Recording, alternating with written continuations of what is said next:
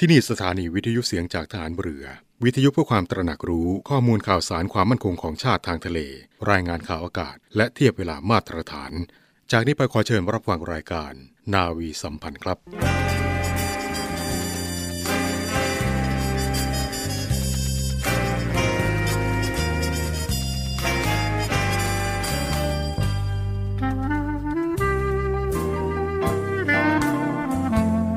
ให้นายทหาร นายตำรวจทุกคน รักษาคำปฏิญาณที่ได้ให้ไว้อย่างเคร่งครัด และตั้งใจปฏิบัติหน้าที่ด้วยความเที่ยงตรง เข้มแข็งและเสียสละ พร้อมทั้งหมั่นศึกษา และฝึกฝนตนเอง ให้มีความจัดเจนคล่องแคล่วในหน้าที่ และในการปฏิบัติงานร่วมกับผู้อื่น ฝ่ายอื่นอยู่เสมอ ทุกคนทุกฝ่ายจะได้สามารถร่วมมือร่วมใจกัน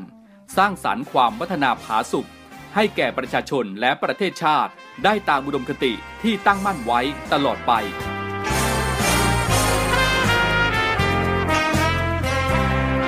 พระราชดำรัสพระบาทสมเด็จพระเจ้าอยู่หัว ในพิธีสวนสนามถวายสัตย์ปฏิญาณของทหาร ตำรวจเนื่องในพระราชพิธีบรมราชาพิเศษ พุทธศักราช 2562 ในวันที่ 18 มกราคม 2563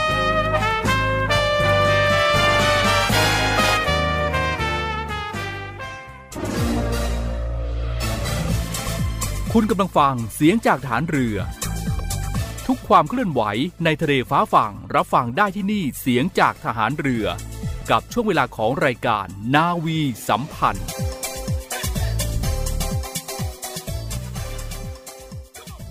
สวัสดีครับคุณผู้ฟังครับขอต้อนรับทุกท่านนะครับเข้าสู่รายการนาวีสัมพันธ์ พบกันทุกวันนะครับ7โมงครึ่งถึง 8 โมง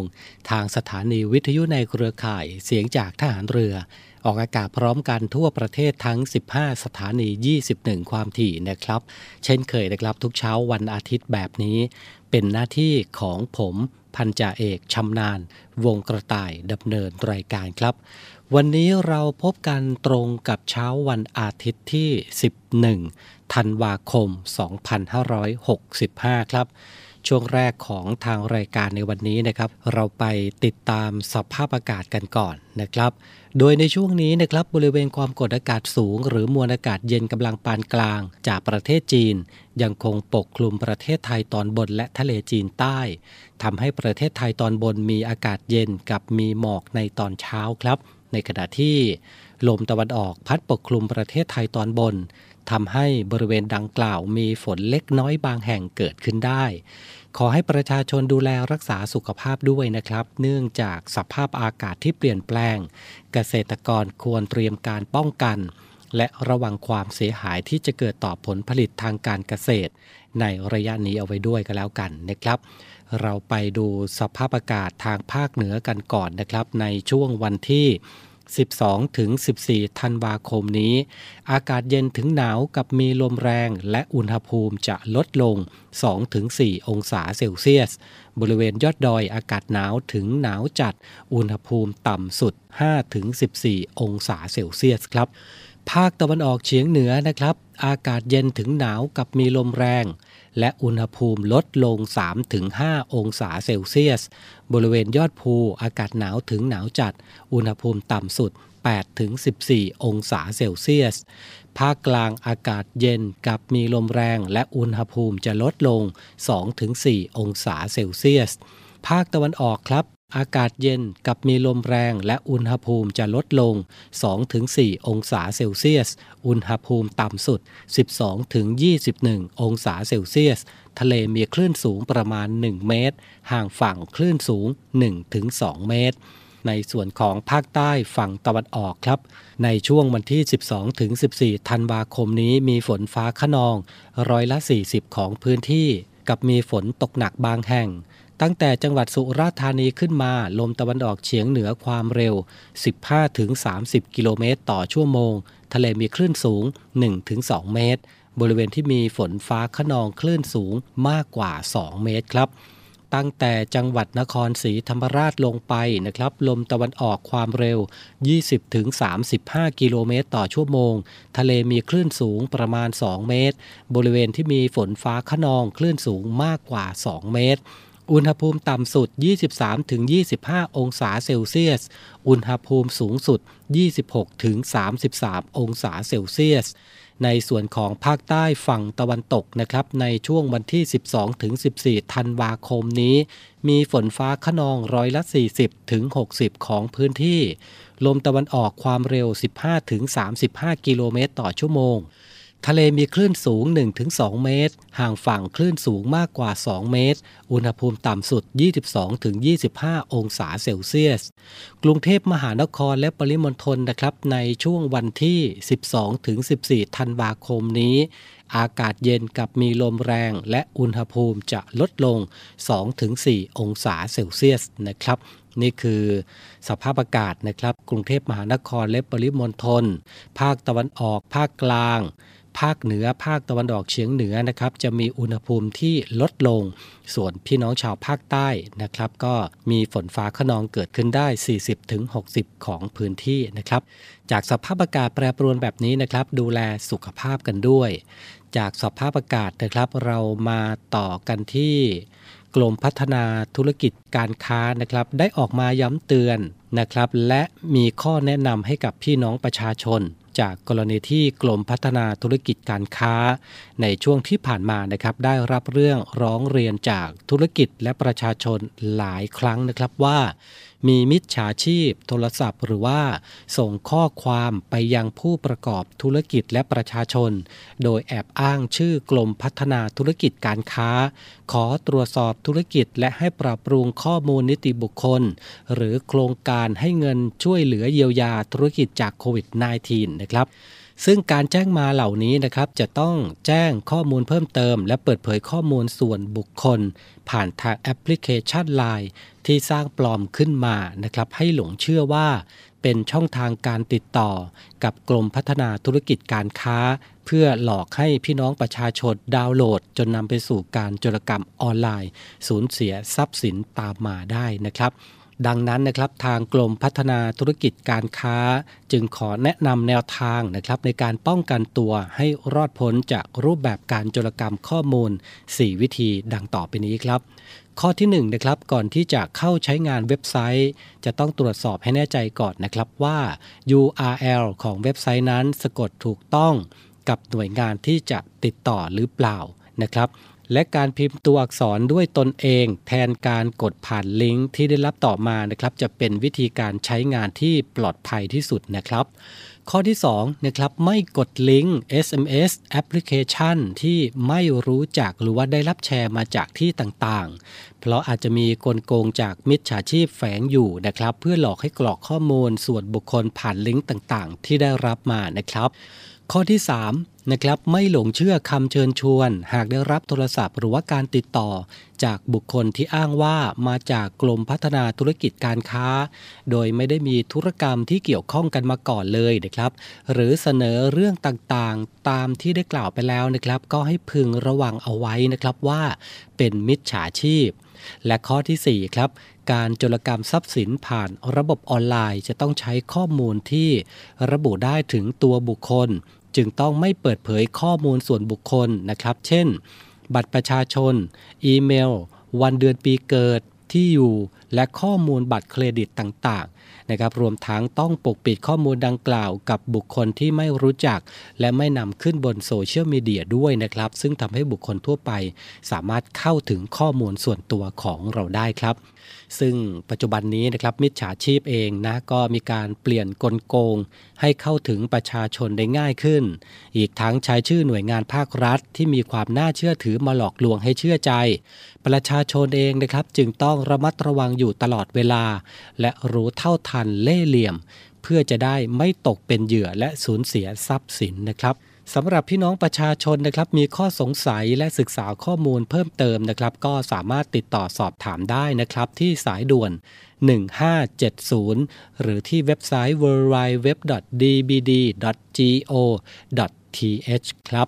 ไปต่อกันที่สำนักงงานปลัดกระทรวงกลาโหมนะครับ ขอเชิญชวนเยาวชน นักเรียนนักศึกษา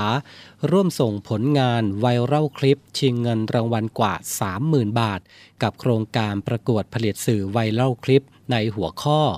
การปลูกจิตสำนึกปกป้องสถาบันพระมหากษัตริย์ เพื่อส่งเสริมให้กลุ่มเยาวชนคนรุ่นใหม่ของประเทศนะครับ ได้มีโอกาสแสดงผลงานอย่างสร้างสรรค์ ในการผลิตคลิป ที่สื่อถึงเรื่องราวที่สอดคล้องกับหัวข้อการประกวด ปลูกฝังให้เยาวชนของชาติ เกิดความรักเทิดทูนในสถาบันพระมหากษัตริย์ จัดโดยสำนักงงานเลขานุการสำนักงงานปลัดกระทรวงกลาโหม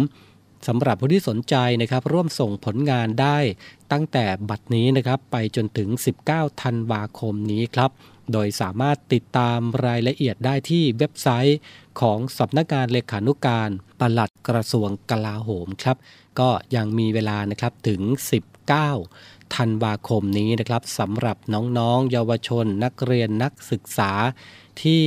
ชื่นชอบในเรื่องของการผลิตสื่อไวรัลคลิปนะครับ ก็ ชิงทุนการศึกษากันนะครับถึง 19 ธันวาคมนี้ครับ ช่วงนี้พักกันก่อนนะครับ เดี๋ยวช่วงหน้าเรามาติดตามกิจกรรมต่างๆ ของกองทัพเรือครับ กองทัพเรือจัดตั้งกองทุนน้ำใจไทย เพื่อผู้เสียสละในจังหวัดชายแดนภาคใต้ และพื้นที่รับผิดชอบกองทัพเรือ เพื่อนำไปมอบให้กำลังพลกองทัพเรือ และครอบครัวที่เสียชีวิต หรือบาดเจ็บทุกพลภาพ จากการปฏิบัติหน้าที่ ร่วมบริจาคเงินสมทบทุนช่วยเหลือได้ที่ ธนาคารทหารไทย สาขากองบัญชาการกองทัพเรือ หมายเลขบัญชี 115ขีด2ขีด17087ขีด2ชื่อบัญชี กองทุนน้ำใจไทยเพื่อผู้เสียสละในจังหวัดชายแดนภาคใต้ และพื้นที่รับผิดชอบกองทัพเรือ กรุณาส่งหลักฐานการโอนเงินมาที่กรมการเงินทหารเรือ หมายเลขโทรศัพท์ 0 2475 5557 หรือ 02475 4584ธันวาคมนี้มีนัดกันนะ นัดกันมา งานมหกรรมเรื่องเริงการกุศลยิ่งใหญ่แห่งปี งานกาชาติประจำปี 2565 นัดมาสอยดาวชิงรางวัลซื้อสลากกาชาติ ชมการแสดง ซื้อสินค้าและทานของอร่อยที่รวมไว้มากมาย 8-18 ธันวาคมนี้ งานกาชาติที่สวนลุมพินี และ www. งานกาชาติ .com บกับอีกหนึ่งช่องทาง ในการติดตามรับฟังสถานีวิทยุในเครือข่ายเสียงจากทหารเรือทั้ง 15 สถานี 21 ความถี่ ผ่านแอปพลิเคชันเสียงจากทหารเรือ ในโทรศัพท์มือถือระบบ Android เพียงเข้า Play Store พิมพ์ค้นหาเสียงจากทหารเรือ จากนั้นดาวน์โหลดแอปมาติดตั้ง ก็สามารถเลือกรับฟังสถานีและความถี่ที่ต้องการรับฟังได้ แล้วมารับฟังไปพร้อมกันนะครับ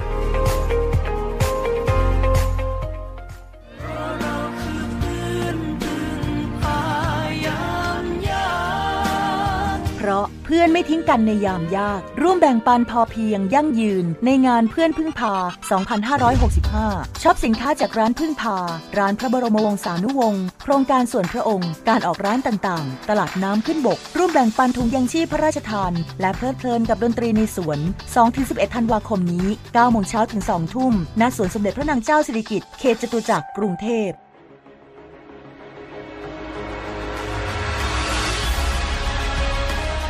ศูนย์อำนวยการรักษาผลประโยชน์ของชาติทางทะเลหรือสอนชน เป็นนกลไกศูนย์กลางบูรณาการการปฏิบัติการร่วมกับ 7 หน่วยงานประกอบด้วย กองทัพเรือ กรมเจ้าท่า กรมประมง กรมสุรากากร กรมทรัพยากรทางทะเลและชายฝั่งตำรวจน้ำและกรมสวัสดิการและคุ้มครองแรงงาน มาร่วมเป็นส่วนหนึ่งในการพิทักษ์รักษาผลประโยชน์ของชาติทางทะเล หรือประโยชน์อื่นใดในเขตทางทะเล ไม่ว่าโดยตรงหรือโดยอ้อม เพื่อความมั่นคง มั่งคั่ง และยั่งยืนของประเทศชาติและประชาชน พบเห็นเหตุด่วนเหตุร้ายภัยทางทะเล โทร 1465 สายด่วนสอนชน 1465 สายด่วนสอนชน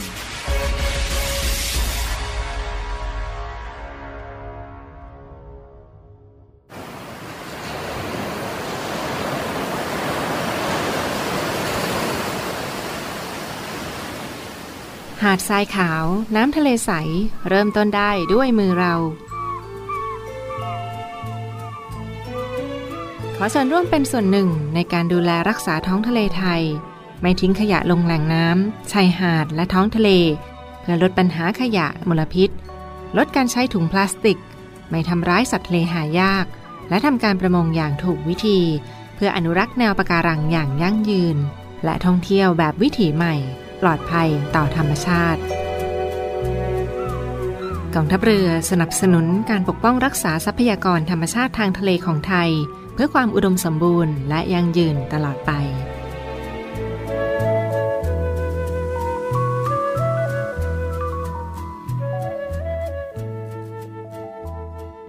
กลับมาอยู่ด้วยกันต่อนะครับกับรายการนาวีสัมพันธ์เช้าวันอาทิตย์นี้นะครับ ช่วงนี้นะครับผมจะพาคุณผู้ฟังนะครับมาติดตามเรื่องราวของเรือต่อ 91 เรือของพ่อนะครับเรือต่อ 91 นะครับเป็นเรือที่มีคุณค่ายิ่งต่อประวัติศาสตร์การต่อเรือรบของไทย โดยได้รับพระมหากรุณาธิคุณจากพระบาทสมเด็จพระบรมชนากาธิเบศรมหาภูมิพลอดุลยเดชมหาราชบรมนาถบพิตรที่มีอัจฉริยภาพในการต่อเรือ เมื่อครั้งเสด็จทอดพระเนตรการต่อเรือยนต์รักษาฝั่งที่ประเทศเยอรมนีนะครับเมื่อปี 2503 และเมื่อพระองค์เสด็จกลับได้ทรงพระราชทานดำรัสแก่กองทัพเรือครับว่า กองทัพเรือควรต่อเรือประเภทนี้ใช้เองบ้าง ซึ่งในครั้งนั้นได้ส่งพระราชทานวินิจฉัย และคำแนะนำในการต่อเรือ จนนำมาซึ่งโครงการต่อเรือต่อ 91 โดยกรมอู่ทหารเรือ และเป็นเรือตรวจการใกล้ฝั่งที่ขึ้นประจำการตั้งแต่ปี 2511โดยพระบาทสมเด็จพระบรมชนากาธิเบศรมหาภูมิพล อดุลยเดชมหาราชบรมนาถบพิตร ได้เสด็จมาประทับบนเรือ เพื่อทำการทดสอบสมรรถนะด้วยพระองค์เอง จากพระมหากรุณาธิคุณดังกล่าว ถือได้ว่าเป็นจุดเริ่มต้น ในการพัฒนาของกองทัพเรือในการต่อเรือรบใช้เอง อีกทั้งยังส่งผลต่ออุตสาหกรรมการต่อเรือรบภายในประเทศในเวลาต่อมาด้วยนะครับ นับได้ว่าเรือต่อ 91 เป็นปฐมบทของการพัฒนาและการพึ่งพาตนเองของกองทัพเรือและประเทศชาติครับ จากพระมหากรุณาธิคุณที่พระราชทานให้แก่กองทัพเรือในการต่อเรือต่อ 91 ในครั้งนั้น จึงเปรียบได้ว่า เรือต่อ 91 เป็นเรือของพ่อ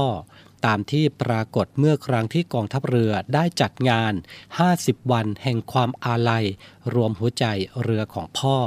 แด่พระบาทสมเด็จพระบรมชนากาธิเบศรมหาภูมิพลอดุลยเดชมหาราชบรมนาถบพิตรเมื่อวันที่ 2 ธันวาคม 2559 โดยนำเรือมาจอดเทียบท่า ณ หอประชุมกองทัพเรือ มีผู้ร่วมกิจกรรมเป็นจำนวนมากครับ ทั้งกำลังพลของกองทัพเรือ และประชาชนทั่วไป ทั้งนี้เรือต่อ 91 มีประวัติการใช้ราชการยาวนานเป็นเวลาถึง 51 ปี จนกระทั่งกระทรวงกลาโหมเห็นว่า การซ่อมทำเพื่อใช้ราชการต่อไป ไม่มีความคุ้มค่า จึงมีคำสั่งให้ปลดเรือต่อ 91ออกจากระหว่างประจำการตั้งแต่วันที่ 1 ตุลาคม 2562 ทั้งนี้เนื่องจากพระบาทสมเด็จพระบรมชนากาธิเบศรมหาภูมิพลอดุลยเดชมหาราชบรมนาถบพิตรมีพระราชดำริว่า กองทัพเรือควรจะอนุรักษ์เรือรบเก่าไว้ แล้วจัดเป็นพิพิธภัณฑ์ประวัติศาสตร์ทางทหาร เพื่อเผยแพร่ความรู้แก่สาธารณชน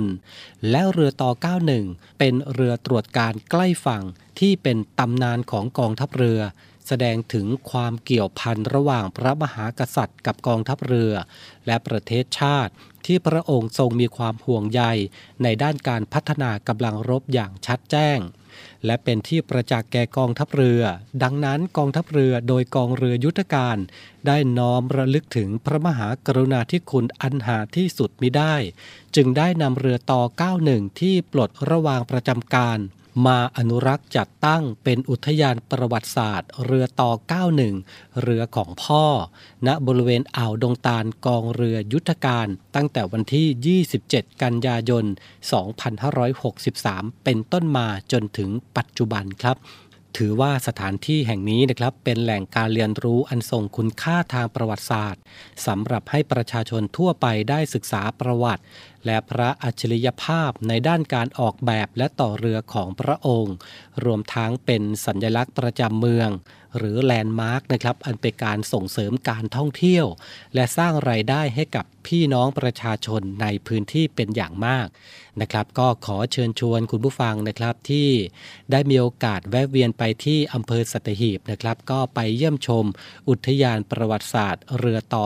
91 เรือของพ่อได้นะครับบริเวณอ่าวดงตาลกองเรือยุทธการอำเภอสัตหีบ จังหวัดชนบุรีครับ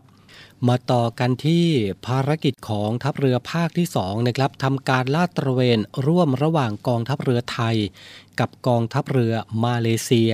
ณพื้นที่รอยต่อเขตแดนทางทะเลของทั้งสองประเทศนะครับ ด้านฝั่งอ่าวไทย ด้านนราธิวาสกลันตันนะครับ โดยในช่วงสัปดาห์ที่ผ่านมาครับ ทัพเรือภาคที่ 2 จัดเรือหลวงคลองใหญ่ ส่วนกองทัพเรือมาเลเซียนะครับ จัดเรือเร็วโจมตี อาวุธปล่อยนำวิถี เข้าร่วมการลาดตระเวนร่วมทางทะเลนะครับ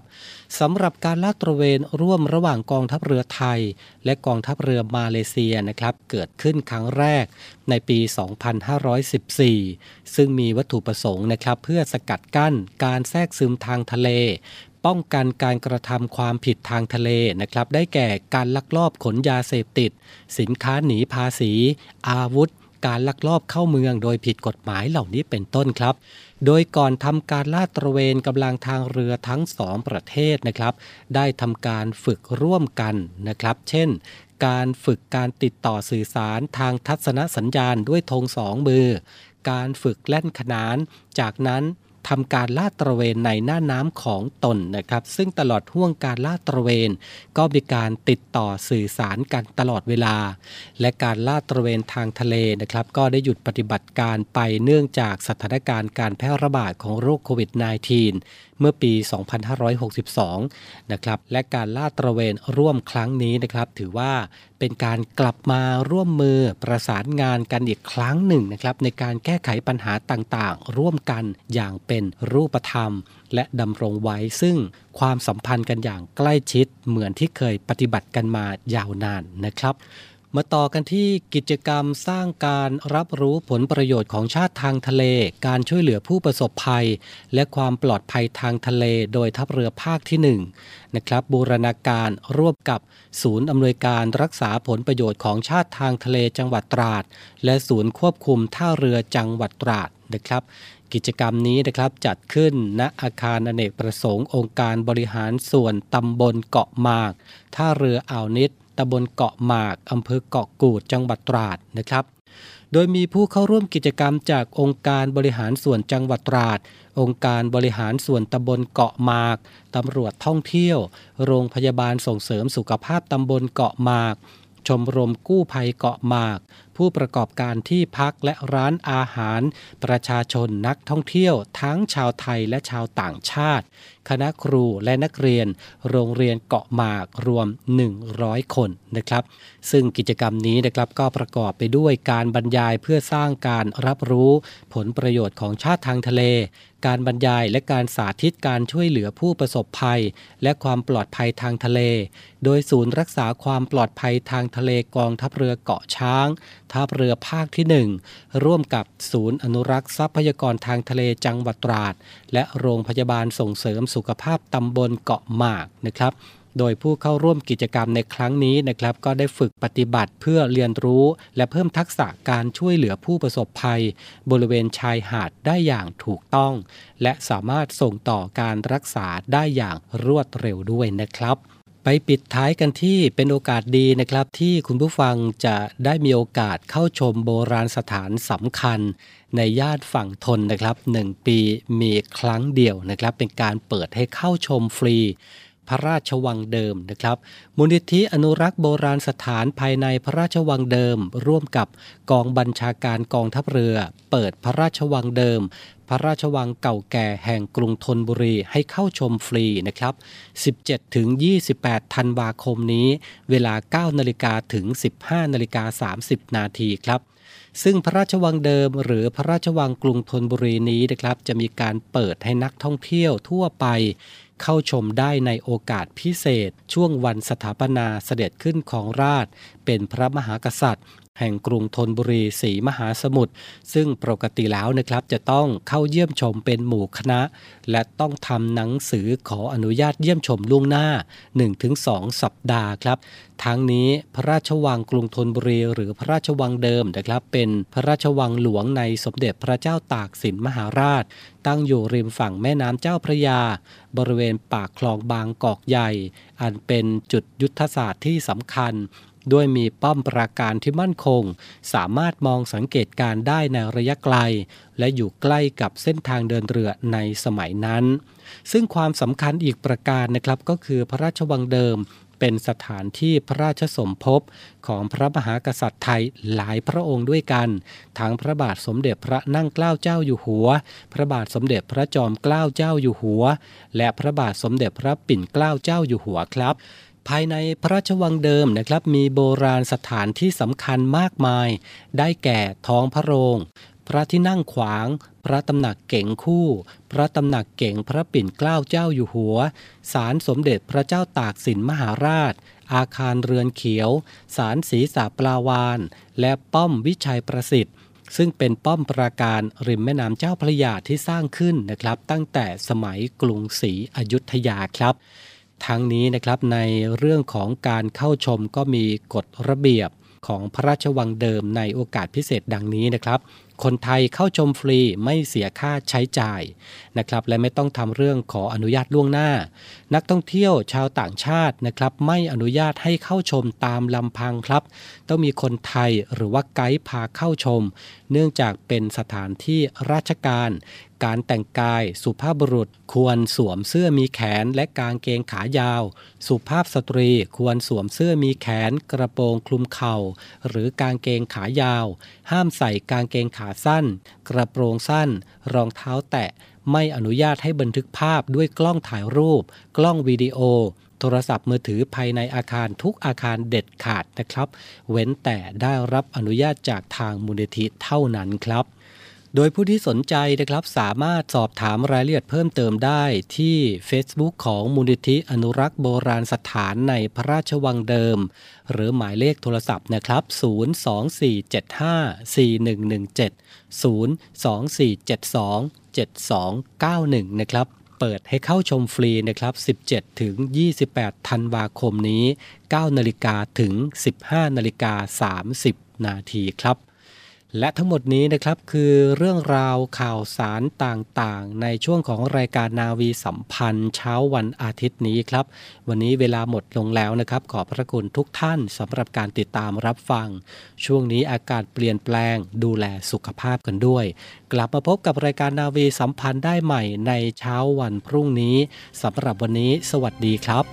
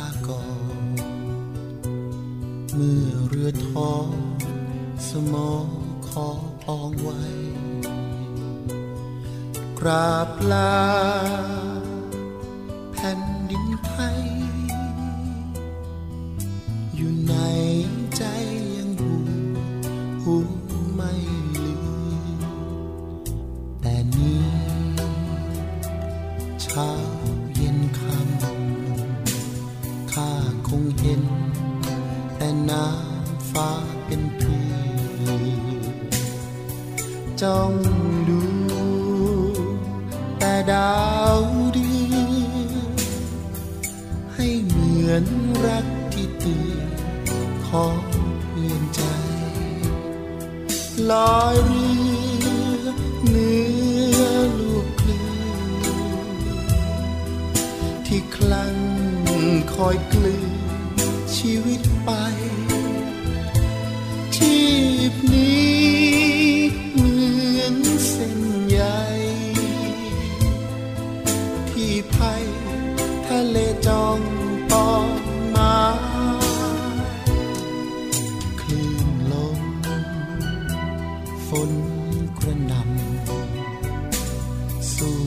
ฟ้า และน้ำไม่ยอมนานมีเราก็เป็นชายไม่ตายคงได้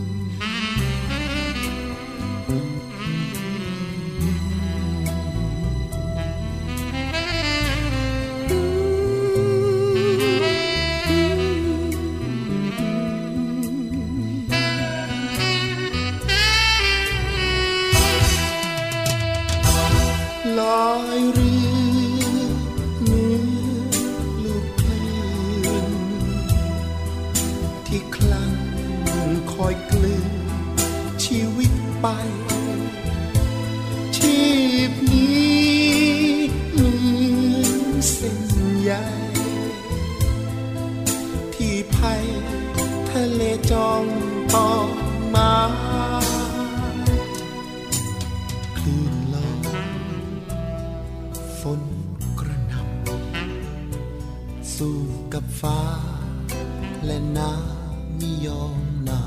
ย นี่เราก็เป็นชาย ไม่ตายคงได้คืนพื้นแผ่นดิน นี่เราก็เป็นชาย ไม่ตายคงได้คื